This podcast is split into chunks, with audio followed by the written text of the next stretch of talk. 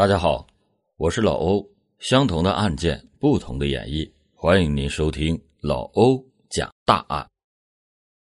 一九八八年的云南省丽江地区永宁乡落水村竹地自然村，是一个只有十一户人家、七十三口户籍人口的小村落。但是，此地是位于云南省丽江地区和四川省的盐源、木里两个县交界的小凉山腹地。此处是彝族、摩梭族、纳西族、普米族和汉族的杂居之地，社会关系和民族关系较为的复杂。此处又是举世闻名的护孤湖风景区的绝佳蓝景之地，经常有中外旅游团观光此地，所以此处的社会治安一直是当地的公安机关比较重视的事儿。一月二十二日下午一点刚过。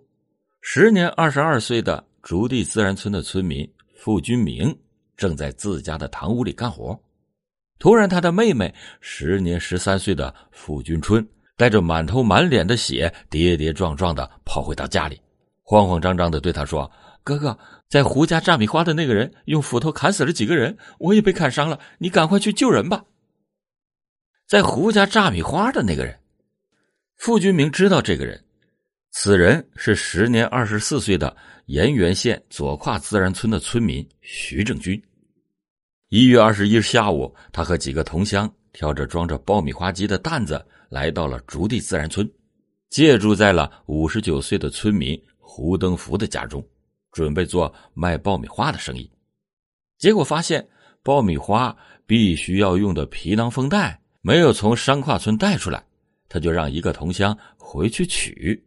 开业的日子也就被迫顺延了一天。没想到，其中一个同乡在和竹地村村民闲聊的过程中，无意间透露了徐正军的一件丑事他曾经在护孤湖东岸的里根乡调戏一名摩梭族的少女，结果遭到了这名少女的斥骂，同时被少女的族人拎着锄头一顿追打。幸亏徐正军跑得快，没有被打倒。此事之后，徐正军在山跨村都没办法待下去了，只能是灰溜溜的出走，外出走村串寨谋营生。竹地村也不过是一个小村子，结果仅仅在一个下午，徐正军在里根乡干出来的丑事就被传得妇孺皆知。再加上徐正军的那个好同乡大嘴巴，徐正军在山跨村的时候就因为脾气暴躁、气量狭小。经常和左邻右舍因为鸡毛蒜皮的小事发生争吵，每每吵完以后就关起门来窝里横，把妻子和孩子虐打一顿出气，因此在山跨村中的名声就已经臭了大街。所以，徐正军如今在竹地村的名声那就可想而知了。但是没曾想，徐正军会杀人。付军明听到妹妹的求救后，吃惊不小，立刻的冲出了屋子，准备去抓人。但是转念一想，徐正军的手中有斧头，而且已经砍杀砍伤了多人，显然是杀红了眼。自己孤身一个人去，那肯定是要去送人头的，就立即的跑到了隔壁，通知竹地村的村长李学文一起去帮忙。但是李学文说啊，自己的情况也没有好到哪里去。因为他的臀部生了几个脓疮，走起路来都是一瘸一拐的不利索。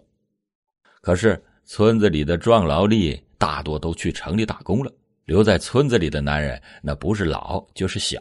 也实在是找不到别的帮手。再说李学文是村长，村里出了这种人命案，身为村长他不管谁管？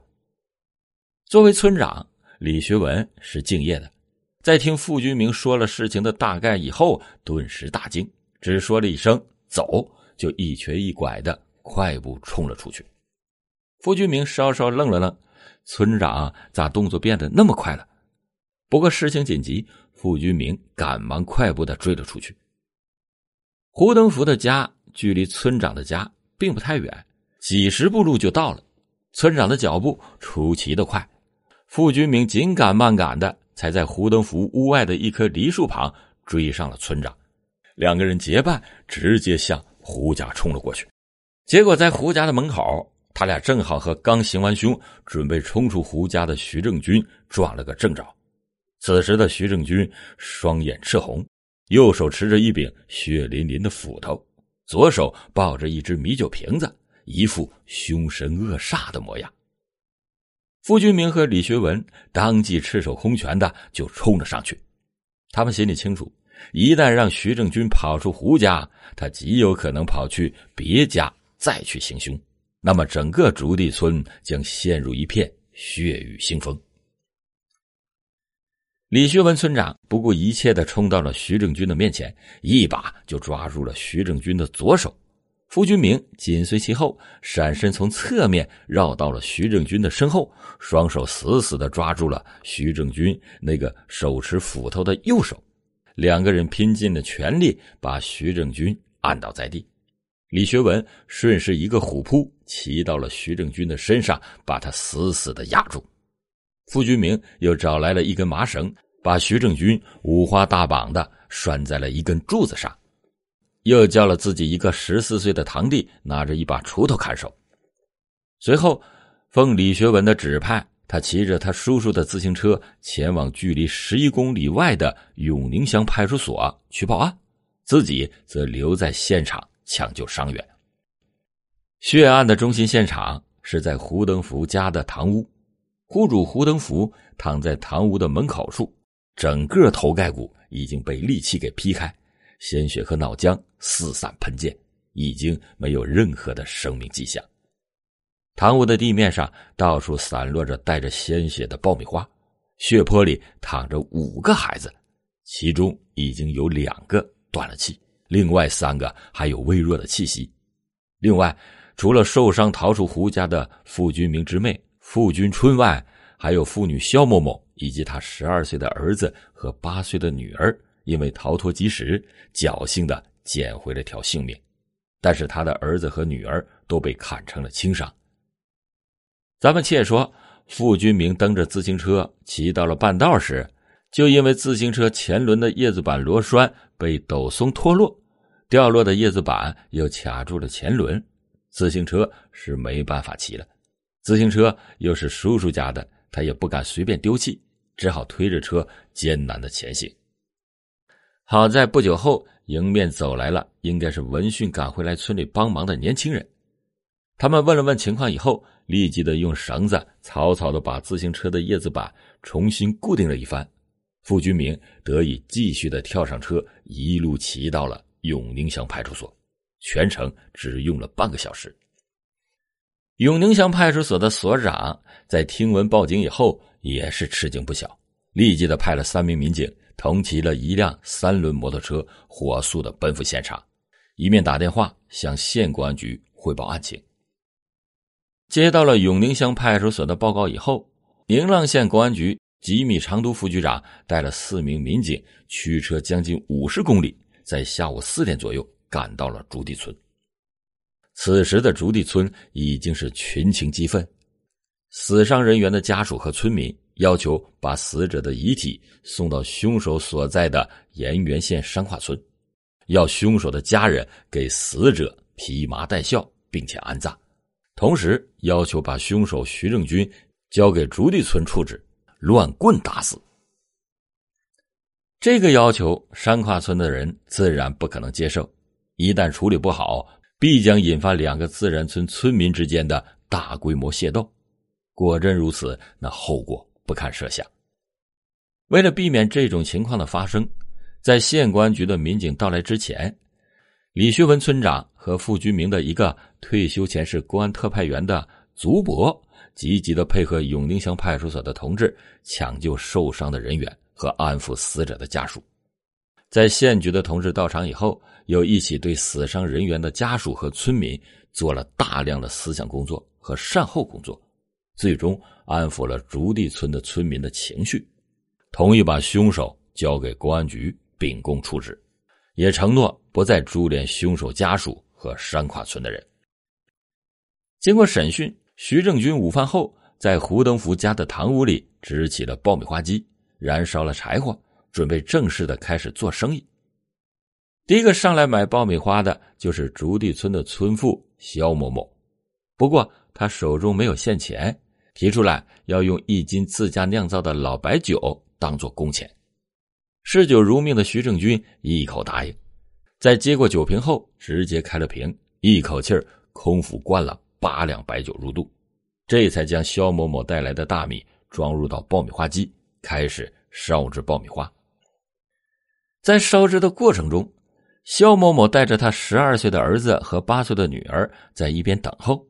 另外还有付军明的妹妹付军春和另外五个孩子在一边旁观。当砰的一声响，一炉爆米花炸了出来。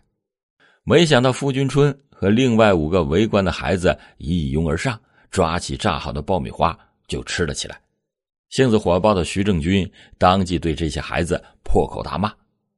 这些半大孩子也不甘示弱，一起起哄，并且把听来的徐正军调戏摩梭女孩，并且被全村人追打的丑事给说了出来。一帮小屁孩居然当面揭他的疮疤，徐正军恼羞成怒，又喝了八两白酒，酒劲上头。酒壮怂人胆的徐正军当即的操起了主人胡登福放在堂屋里的一把斧子，朝着傅君春等九个孩子胡乱的挥砍了起来。由于两个孩子闪避不及，被当场砍杀。傅君春和另外三个孩子被砍成了重伤。堂屋里。顿时响彻着孩子们的惨叫和肖某某的尖叫声，惨叫声惊动了当时正在院子里晒太阳的胡登福，他随即起身进到屋里边准备看个究竟。当他的一只脚刚刚跨进堂屋时，徐正军对着他的脑门就横劈来一斧子，当场就把胡登福的整个头盖骨给削掉了。然后徐正军对着胡登福的肩部又斜着。劈了一斧子，连着挨了两斧子的胡登福，哼都来不及哼一声，就倒在了地上，鲜血和脑浆溅了一地，顿时当场死亡。趁着徐正军砍胡登福的时候，头部受了重伤的傅君春从徐正军的胳肢窝下钻出了堂屋，逃出了大门，逃回到自家，向哥哥傅君明求救。肖某某也拉着十二岁的儿子和八岁的女儿。逃出了堂屋，侥幸逃生。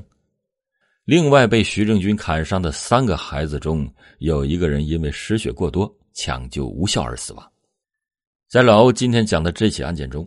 徐正军总共杀害了四个人，老人一名，少儿三名，还杀伤了五名少儿。后来，徐正军因为故意杀人罪，被丽江地区的法院判处死刑，并且执行了枪决。鉴于傅君明和李学文在本次事件中奋不顾身、见义勇为，及时的制服了罪犯，避免了血案的扩大，事后获得了宁浪县县委、县政府和公安局的嘉奖，